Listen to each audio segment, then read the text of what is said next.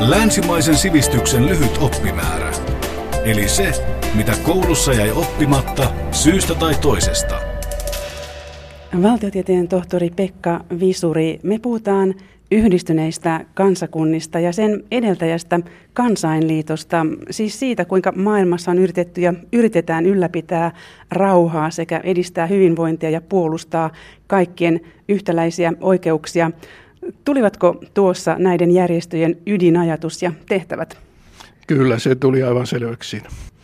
Nimittäin tämä on tämä suuri idea kollektiivisesta turvallisuudesta, niin sehän on eri muodoissaan tietysti ollut maailmassa aikaisemminkin, mutta erityisesti se yhdistää nyt ensimmäisen maailmansodan päätöksiä Versailles rauhansopimuksia, johon yhteen artiklaan oli merkitty kansainliiton perustaminen.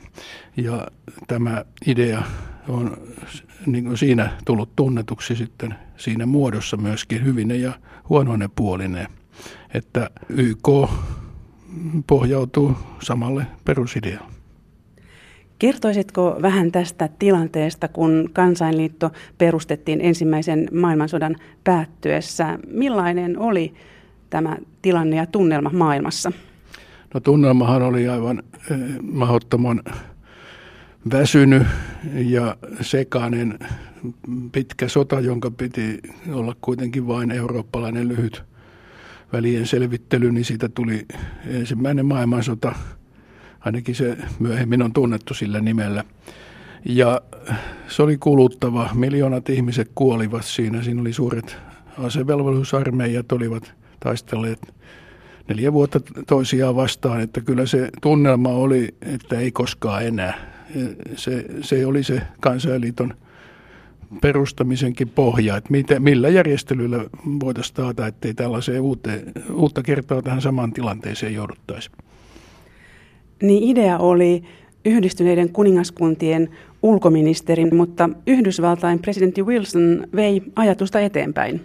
Joo, ehdottomasti Yhdysvaltojen presidentti Wilson oli se henkilö, joka voimakkaimmin vaikutti siihen, että kansainliiton perustaminen päätettiin ja minkälaiseksi se muotoutui. Hän edusti tällaista selkeää liberaalia internationalismia niin kuin oppisuuntana sanottuna, johon liittyy juuri tämä kollektiivisen turvallisuuden ajatus, että maailman valtiot – voivat yhdistyä sellaiseen järjestöön, jossa keskinäisillä takuilla sovitaan siitä, että ei hyväksytä minkään valtion hyökkäystä toista vastaan, että muut kääntyvät sitä vastaan. Tämä oli se perustava ajatus. Yhdysvallat ei kuitenkaan liittynyt kansainliittoon, koska se ei enää halunnut osallistua Euroopan tapahtumiin. No se oli se paine Yhdysvalloissa sisäinen mielipide. Osittain tähän vaikutti se, että presidentti Wilson vei Yhdysvallat tavallaan, voisi sanoa, juonimalla mukaan, koska hän voitti vielä vaalit sodan aikana ohjelmalla, että hän takaa sen, että Yhdysvallat ei joudu eurooppalaiseen sotaan mukaan. Ja kuitenkin hän sitten heti petti tämän lupauksen ja tämä oli yksi tärkeä syy, miksi yleinen mielipide, monet poliittiset johtajat ja, ja kansankin keskuudessa kääntyivät tätä Wilsonin ajatusta vastaan ja ylimalkaan sitä, että Yhdysvallat enää osallistuisi uutta kertaa vastaavaan suursotaan. Mitkä maat sitten olivat kansainliiton neuvoston pysyviä jäsenmaita? No siinä oli ennen kaikkea sinne jäänyt sitten eurooppalaiset suurvallat, Ranska, Iso-Britannia – ja voi sanoa eräät muut, koska mä haluan nostaa kuitenkin nämä kaksi eh, sen ajan suurvaltaa, vaikka ne olivat molemmat jo heikentyneet, niin ne olivat kuitenkin kansainliiton se ydin, joka piti sitä koossa. Se, että siinä oli sitten mukana Italiaa, siinä oli Japania, siinä oli Saksaakin eri vaiheissa, niin ne eivät missään mielessä tulleet kansainliiton rakentaviksi voimiksi. Ja näin ollen voidaan sanoa, että kansainliiton perusongelmahan oli siinä, että suurvallat eivät osallistuneet täyspainoisesti sen toimintaan. Missä kansainliitto sitten onnistui, jos ajatellaan sitä? No se onnistui mielestäni parhaiten pakolaiskysymyksen hoitamisessa. Siis se oli aika laaja ongelma ensimmäisen maailmansodan jälkeen. Miljoonat ihmiset joutuivat pois eh, asuinalueiltaan ja sitten vielä oli siihen liittyy erityisesti Kreikan ja Turkin välinen sota, joka eh, aiheutti myös laajat muuttoliikkeet, Venäjän vallankumous. Näitä asioita kansainliitto hoiti mielestäni aika hyvin ja myöskin se se, että se asettui tällaisen kansainvälisen järjestelmän perustaksi kuitenkin, että minkä puitteissa voidaan tehdä erilaisia sopimuksia ja määritellä normeja, niin kyllä kansainliitto sillä, sillä alalla sai sentään jotain aikaa. Niin esimerkiksi se ratkoi Ahvenanmaan omistuskiistan. Sitähän pidetään kansainliiton parhaimpiin kuluvana saavutuksena, että heti kärkeen toimintansa alussa se sai käsittelyyn Suomen ja Ruotsin välisen kiistan Ahvenanmaan asemasta. Ja tietenkin ahvenanmaalaisilla oli siinä omakin roolinsa. Ja tämä oli vaikea, vaikea kysymys, varsinkin kun lähdetään siitä, että kansainliiton perustanakin oli kansojen itsemääräämisoikeus. Mihin vedetään raja mikä on se riittävän suuri kansaryhmä, joka on oikeutettu itsemääräämiseen, taikka jopa itsenäisyyteen, taikka päättämään esimerkiksi kuulumisesta johonkin valtioon. Niin Ahvenanmaasta tuli tällainen tapaus, jossa kuitenkin kansainliiton välitysmenettelyllä saatiin aikaan sopiva ratkaisu, joka sitten hyväksyttiin sekä Suomessa että Ruotsissa ja hyväksyttiin myöskin Ahvenanmaalla – kun siihen tuli riittävän laaja itsehallinto. E, ja sen takia tätä pidetään yhä tänä päivänäkin ehkä parhaimpana esimerkkinä kansainliiton välitystoiminnasta. No kansainliitto sitten epäonnistui pahasti, kun Adolf Hitler aloitti vuonna 1935 järjestelmällisen varustautumisen. No se että Adolf Hitler haastoi kansainliiton, niin se liittyy kovasti tähän Saksan asemaan Versailles rauhansopimuksen jälkeen. Koko hänen vaaliohjelmansa ja koko valtaan nousun yksi tärkeimpiä teesejä oli se, että, että pitää kumota koko Versailles rauhansopimuksen järjestelmä, joka kohteli eh, monien saksalaisten mielestä Saksaa juuri kohtuuttomasti. No, tämä on tietenkin vaikea kysymys, kuka oli oikeassa, kuka oli väärässä, mutta tämä oli hyvin voimakas mielipide ja se vaikutti jo monta vuotta ennen Hitlerin valtaan nousua, joka tapahtui silloin sitten vasta tammikuussa 1933. Mä tarkoitan, että jo kymmenen vuotta aikaisemmin hän ensimmäisen kerran yritti ja se oli semmoinen hyvin, hyvin tuota, kestävä teema Saksan sisäpolitiikassa siihen aikaan. Ja oli muitakin. Ennen kaikkea oli sitten Italian nousu ja Italia rupesi haluamaan siirtomaita. Japanilla oli omat ongelmansa. Se Japani itse asiassa miehitti 30-luvulla Kiinaa ja siellä alkoi, alkoi pitkäaikainen sota, joka päättyi vasta 1945 elokuussa Japanin antautumiseen että Saksa oli ehkä näyttävin näistä kansainliiton järjestelmän haastajista ja erityisesti se liittyy Versailles rauhansopimuksen purkamiseen. Muilla oli taas omia aluevaatimuksia ja sellainen tunne, jota sanottiin, että maailma on jakaantunut niihin, joilla on ja joilla ei ole. Ne tunne, tunne isoillakin valtioilla, että heillä ei ollut. Siis heillä ei ollut niitä perinteisten siirtomaavaltojen, kuten Iso-Britannian ja Ranskan, valloituksia hallussaan, vai heiltä oli ehkä otettu ne pois, taikka ne eivät pystyneet siihen osallistumaan. Että tästä johtui tämä hyvinkin laajamittainen paine. Tilanne meni sitten niin huonoksi, että kansainliiton toiminta hiipui toisen maailmansodan aikana.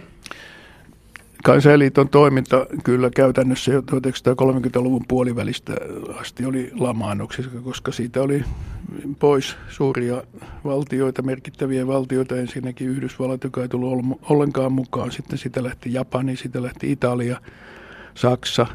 Se ei enää edustanut mitään merkittävää poliittista voimaa maailmassa.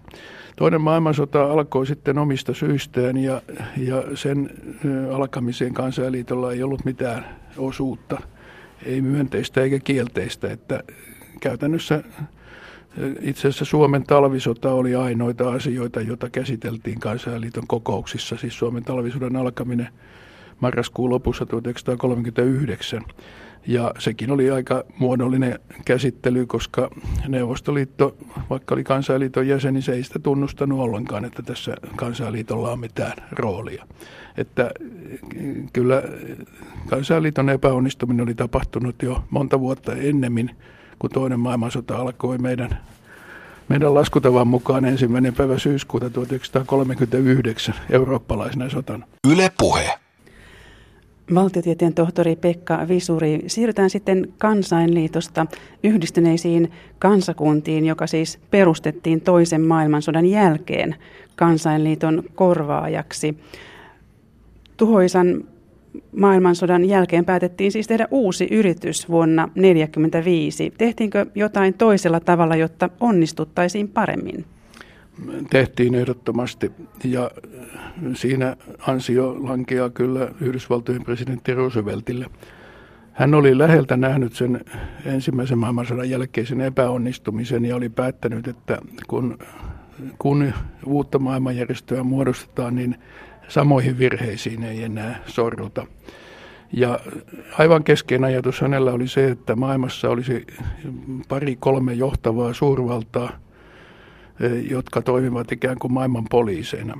Ja niitä olisivat Yhdysvallat, Neuvostoliitto, Iso-Britannia sitten apusuurvaltoina ja Ranskakin otettiin apusuurvallaksi ja, ja Kiina, eli viisi pysyvää turvallisuusneuvoston jäsentä muodostui tästä joukosta, joille annettiin jokaiselle oikeus estää jonkun päätöslauselman – toteutunut, jos ne katsovat, että se uhkaa heidän perimpi, perimmäisiä etujaan. Tämä oli aivan ratkaiseva muutos kansainliiton järjestelmään, eli hyväksyttiin tämä suurvaltojen keskeinen rooli tällaisessa maailmanjärjestössä. Jos puhutaan vielä lisää YK organisaatiosta, mikä merkitys on sitten YK yleiskokouksella, johon kaikki jäsenvaltiot voivat osallistua? Se merkitys on juuri siinä, että kaikilla on mahdollisuus siellä esittää näkemyksensä. YK jäsenvaltiot ovat tietenkin niin suuri joukko, että ei siellä mitään, voisi sanoa, vuoropuhelua synny. Mutta se on semmoinen julistustilaisuus, esimerkiksi Suomen presidentti kävi eh, julistamassa – Kekkosen suulla, että Suomi on maailmanpolitiikassa mieluummin lääkäri kuin tuomari. Tämä oli tärkeä kannanotto, joka sitten kirjattiin, vaikka harva sitä varmaan muisti niistä läsnäolijoista, että mitä hän nyt siellä juuri täsmälleen ottaen sanoi, se on kirjattu. Ja YK yleiskokoushan voi tarvittaessa myöskin ohittaa sillä mielessä turvallisuusneuvoston, että jos se jostakin syystä on lamaannuksissa, niin voi syntyä päätöksiä, ne eivät ole samalla lailla sitovia muodollisesti, mutta käytännössä kuitenkin hyvin sitovia. Esimerkiksi Korean sodan alkaessa kesäkuussa 1950 turvallisuusneuvoston toiminta oli silloin monestakin syystä lamaannuksissa, kun siinä oli riita Yhdysvaltojen ja Neuvostoliiton välillä räistä asioista. Ja kun Korean sota alkoi ja tarvittiin YK päätöslauselmaa, niin turvallisuusneuvosto, kun ei siihen kyennyt yleiskokous sai aikaan päätöksen. Sama koski 1956 Suetsin kriisissä, kun siinä osapuolena olivat Iso-Britannia ja Ranska, jotka hyökkäsivät Egyptiin Israelin avustuksella. Yhdysvallat ja Neuvostoliitto olivat sitä vastaan ja vaativat turvausneuvostossakin tiukkaa päätöslausemaa, jossa pakotetaan aselepoon nämä osapuolet. Sitä ei syntynyt heti mutta yleiskokouksessa saatiin aikaan tällainen, tällainen päätös ja se antoi muodollisen pohjan sille, että, että perustettiin ensimmäinen rauhanturvatehtävä sinne, johon Suomikin osallistui.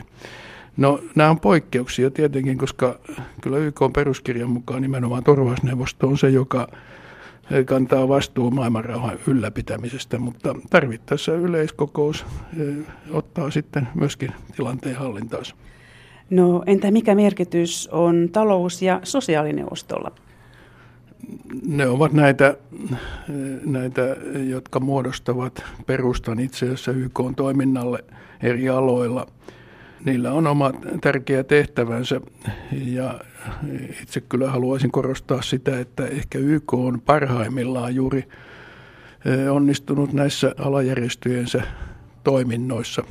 YK on pakolaisapu on tehnyt UNHCR erittäin hyvää työtä alusta lähtien. Näitä voitaisiin luetella montakin, että, että juuri siellä se toiminta tapahtuu käytännössä. Kaikkihan eivät aina osallistu niihin eikä kaikki hyväksy niitä, tulee vielä kiistoja, mutta yleisesti ottaen ne toimivat. No nämä kaikki elimet, mistä olemme tässä puhuneet, toimivat New Yorkissa. Sitä vastoin kansainvälinen tuomioistuin toimii Haagissa, Alankomaissa. Mitä se siis tekee? Se on siinä mielessä oma erillinen organisaationsa, että se käyttää riippumatonta valtaa, mutta toisaalta sille ei ole voimaa välttämättä viedä niitä päätöksiä läpi, että se on näiden erilaisten kansainvälisten oikeusistuinten ongelma, että ne vaativat jonkun voiman taakseen, jotta toteutettaisiin ne päätökset. Toisaalta, kun on yksimielisyys suurista periaatteista, niin silloin se toimii. Ja se toimii parhaiten sellaisissa tapauksissa, joissa osapuolena ei ole joku suurvalloista. Suurvaltoja vastaan ne ovat yleensä aika hampaattomia. Mutta se on se koko kansainvälisen oikeuden ja, ja, ja kansainvälisen politiikankin perusongelma, että, että siihen vaaditaan suurvaltojen hyvin pitkälle menevää yksimielisyyttä ennen kuin mitään todella tärkeää tapahtuu. Ja silloin se on käytännössä sitä, että pienemmissä asioissa tai pienten valtioiden selkkauksissa ne toimivat paremmin. Haagissa toimii nykyisin myöskin kansainvälinen rikostuomioistuin, joka keskittyy ennen kaikkea sotarikosten käsittelyyn ja siitä on aika vähän itse asiassa kokemusta. Se pystyy toimimaan jossakin sellaisissa tilanteissa, joissa suurvaltojen kesken valitsee kohtalaisen laaja yksimielisyys, että jotain pitää tehdä, kuten esimerkiksi Jugoslavian hajoamissotiin liittyvissä sotarikostapauksissa, mutta sen ongelmana on ennen kaikkea, että se ei kata suurvaltojen toimintaa. Esimerkiksi Yhdysvallat ei hyväksy sen, sen toimivaltuuksia ollenkaan omiin sotilaisiinsa nähden. Että e, tämä on edelleen hyvin kiistanalainen asia, että mikä sen todellinen merkitys sitten on, mutta e, kyllä se toimii nyt kuitenkin kohtalaisella tehokkuudella ja ja sillä on ennaltaehkäisevää merkitystäkin myös sotarikostapauksiin, mutta en silti haluaisi liioitella sen merkitystä. No jos puhutaan vielä lisää, palataan näihin ehkä myöhemmin näihin, missä YK on onnistunut ja epäonnistunut, mutta jos puhutaan vielä tästä pääsihteerin asemasta ja merkityksestä, mikä se on? Erittäin tärkeä merkitys on pääsihteerillä. Ja alusta lähtien YK on toiminta on leimautunut sen mukaan, miten pääsihteerit toimivat. Ja jos nyt ajatellaan vaikkapa meidänkin kannalta ehkä kaikkein tunnetuinta Dag Hammarskjöldia, ruotsalaisdiplomaattia, joka, joka sitten sai surmansa juuri virkatehtävissään Kongossa 1960-luvun alussa, niin kyllä hänen henkilökohtainen roolinsa oli hyvin voimakas siinä, että näin Afrikan selkkauksia, erityisesti vaikean Kongon itsenäistymiskonfliktiin, mitä kaikkea sitä seurasi, niin saatiin jotakin järjestystä. Toisaalta äh, juuri hänen kohtalonsa kuvaa sitä, että äh, tehtävä on myöskin usein vaarallinen. Mutta pääsyhteerit kyllä ovat leimanneet YK-toimintaa. Ja äh, varmaan näin tulee edelleen jatkumankin, koska täytyyhän siinä olla joku henkilö, johon ikään kuin henkilöityy tämä maailmanjärjestön olemus. Ja sen takia pidän pääsihteerin roolia edelleen hyvin tärkeä. Yle Puhe. Valtiotieteen tohtori Pekka Visuri, jos sitten puhutaan YK saavutuksista, tuossa olet jo vähän sivunutkin tätä aihetta, mutta missä YK on mielestäsi vuosien varrella onnistunut siis parhaiten? YK on suurin merkitys on siinä, että se antaa kansainväliselle politiikalle ja kansainväliselle toiminnalle normeja. Esimerkiksi YK peruskirja sinänsä on maailman tunnetuin normien asettaja. Ja se on se tärkeä saavutus sinänsä, vaikka niitä normeja rikotaan välillä, mutta ne, ne ovat kuitenkin olemassa. Ja kyllä YK-arvovalta on suhteellisen hyvin loppujen lopuksi kestänyt sen, että esimerkiksi peruskirjaa ei ole lähdetty muuttamaan. Se on, se on jo aivan uskomaton saavutus, kun vertaa vaikka Euroopan unioniin, jonka asiakirjoja ja perussopimuksia on muutettu moneen kertaan. Tietenkin ne ovat eriluonteisia järjestöjäkin. Ja sitten toinen on juuri alajärjestöjen toiminta tai erityisjärjestöjen toiminta omalla alallaan kulttuurista pakolaisapuun tai taloudelliseen toimintaan, kehitysapujärjestelyjen kehystä, kehyksenä toiminta. Ja ehdottomasti haluan kuitenkin nostaa vielä rauhanturvatoiminnan. Se, se alkoi hiukan melkein varkain siinä mielessä, että peruskirjassa ei tunneta ollenkaan rauhanturvaamisen käsitettä eikä, eikä siihen annettu normeja, vaan ajatus oli alun perin, että YKlle tulisi oma asevoima, YK-armeija, joka sitten puuttuisi tilanteeseen, jos joku häiritsee maailman rauhaa. Ja sitä varten luotiin jopa sille oma pieni esikunta. Ei sitä ole vieläkään tätä lakkautettu varsinaisesti, mutta sitä ei ole käytännössä koskaan kokeiltu. Että se, se YK-armeija ei onnistunut, mutta sen sijaan YK-rauhanturvatoiminnassa tuli tärkeä ala. Ja se lähti Suotsin kriisistä 1956 liikkeelle, jolloin siinä vaikeassa tilanteessa niin tarvittiin nopeasti taistelevia osapuolten väliin jotakin poliisivoimaa, niin kuin, niin kuin sitä silloin sanottiin, huolehtimaan, että aselepoa noudatetaan – ja se siitä sitten laajeni niin, että oli selvästi aseistettuja joukkoja paljonkin, tosi vain itsepuolustukseen aseistettuja kevyesti. Mutta juuri Lähi-idässä YK-rauhanturmatoiminta on kaikkinensa ollut menestyksellistä. Ja nyt kun sitten se on laajentunut ennen kaikkea Afrikkaan, mutta myös Aasiaan moniin paikkoihin jonkun verran muuallekin, mutta parhaat menestykset on kuitenkin saatu aikaan lähi vaikeiden selkkausten aselepojen valvonnassa. YK on rauhanturva toiminta on laajaa. Siellä on noin 100 000 rauhanturvaajaa maailmalla.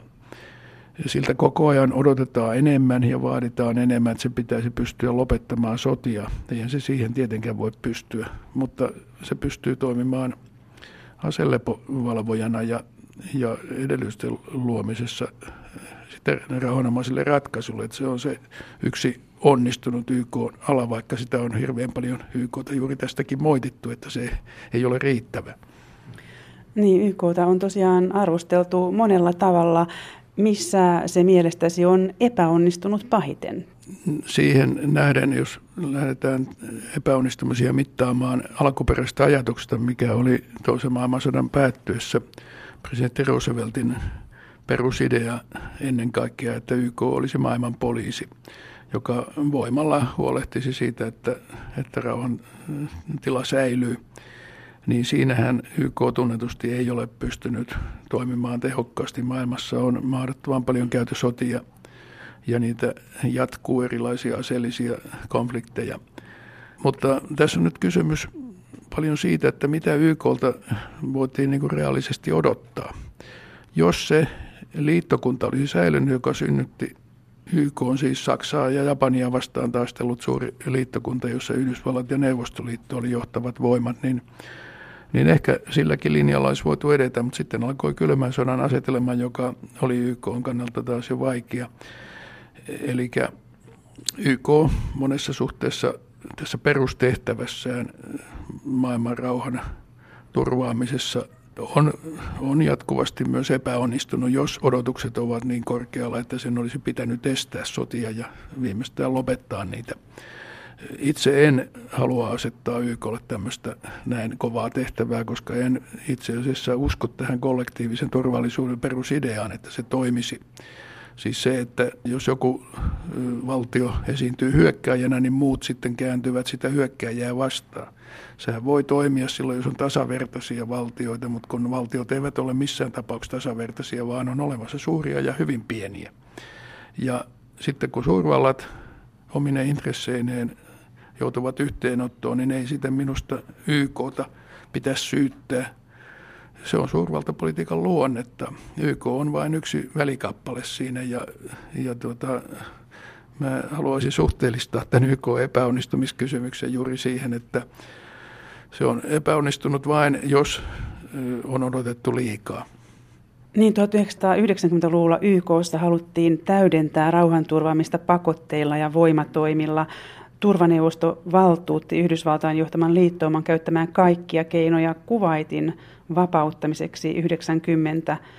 Onko tämä mielestäsi toivottavaa kehitystä? Se on alusta lähtien ollut YK peruskirjan mukaista toimintaa kyllä. Jos on sellainen konflikti, jossa YK on johtavat valtiot, siis turvallisuusneuvoston pysyvät jäsenmaat, yksimielisesti hyväksyvät jonkun toiminnan, jossa pakotetaan joku valtio suostumaan ratkaisuun asevoimalla uhaten tai asevoimaa käyttää, niin, niin se on YK peruskirjan mukaista toimintaa. Ongelmat alkavat siitä, jos valtiot tekevät äh, sitä YK päätöslauselmista huolimatta tai niistä riippumatta omin äh, toimenpiteen. Ja näinhän esimerkiksi oli Kosovon sota 1999 kevät-talvella ja sitten Yhdysvaltojen hyökkäys Irakiin 2003. Nämä oli esimerkkejä siitä, jolloin suurvalta toimii YKsta riippumatta ja ne ovat saaneet rankkaa kritiikkiä vastaansa. Että en, en pidä tätä asevoiman valtuutusta sinänsä ongelmana. Kysymys on vain siitä, että missä tehtävissä ja minkälaisella hyväksyttävyydellä se tapahtuu. No kuinka YK on mielestäsi toiminnassaan onnistunut tasapainottelemaan eri valtioiden erilaisten intressien keskellä? Kohtalaisen hyvihän se on kuitenkin pystynyt sitä tekemään. YK on byrokratia on valtavan suuri. Sitä moitetaan eh, juuri eh, hitaaksi, eh, kalliiksi, tehottomaksi, mutta jälleen on kysymys siitä, että vaikeat kansainväliset asiat vaativat aikaa, kompromisseja ja myöskin laajan virkamieskunnan, joka toteuttaa sitä. Eh, kuinka hyvin se sitten on pystynyt toteuttamaan, niin se on tietenkin jatkuvan kritiikin kohteena, mutta, mutta eh, kyllä yleisesti ottaen YK perusjärjestelmähän on toiminut nyt 70 vuotta ja uskon, että se toimii edelleen, koska ei sen olemassaoloa ole haluttu kiistää. Niin miltä näyttää YK on tulevaisuus nyt, kun esimerkiksi Yhdysvallat ei ehkä ole enää halukas rahoittamaan sen toimintaa niin paljon kuin aikaisemmin? Koko ajan on ollut ongelmia rahoituksen kanssa ja Yhdysvallatkin on välillä rahoittanut, välillä ei. Yhdysvallat kuitenkin on YK on kantava voima rahoituksen alalla ja e, siinä suhteessa en usko, että Yhdysvallat vetäytyy tästä vastuusta mihinkään, koska se on myöskin leimautunut alusta lähtien YK on merkittäväksi toimijaksi. Ja se on Yhdysvaltojen politiikan osa myöskin toimia YK on puitteissa, mutta on ihan selvää, että ajoittain kyllä tulee kiivaitakin kiistoja siitä, että hyväksyykö Yhdysvallat esimerkiksi jollakin kulttuurialalla Unescon toimintaa. Se on ollut jatkuva kiista. Ja Yhdysvaltojen vetäytyminen rahoituksesta ainakin osittain ja joidenkin toimien rahoituksesta, niin totta kai heikentää toimintaa, mutta en usko, että se sitä kaataa. Mielenkiintoista on se, että Kiina on noussut yhä keskeisempään sijaan YK toiminnan tukijana, kun ajatellaan sitä lähtökohtatilannetta toisen maailmansodan jälkeen, jolloin Kiina oli sisällissodassa ja sitten oli vallankumouksen pyörteissä pitkään sisäisissä selkkauksissa, niin niin kyllä nyt uskon, että Kiinasta tulee yksi YK-järjestelmän tärkeimpiä toimijoita ja ylläpitäjiä.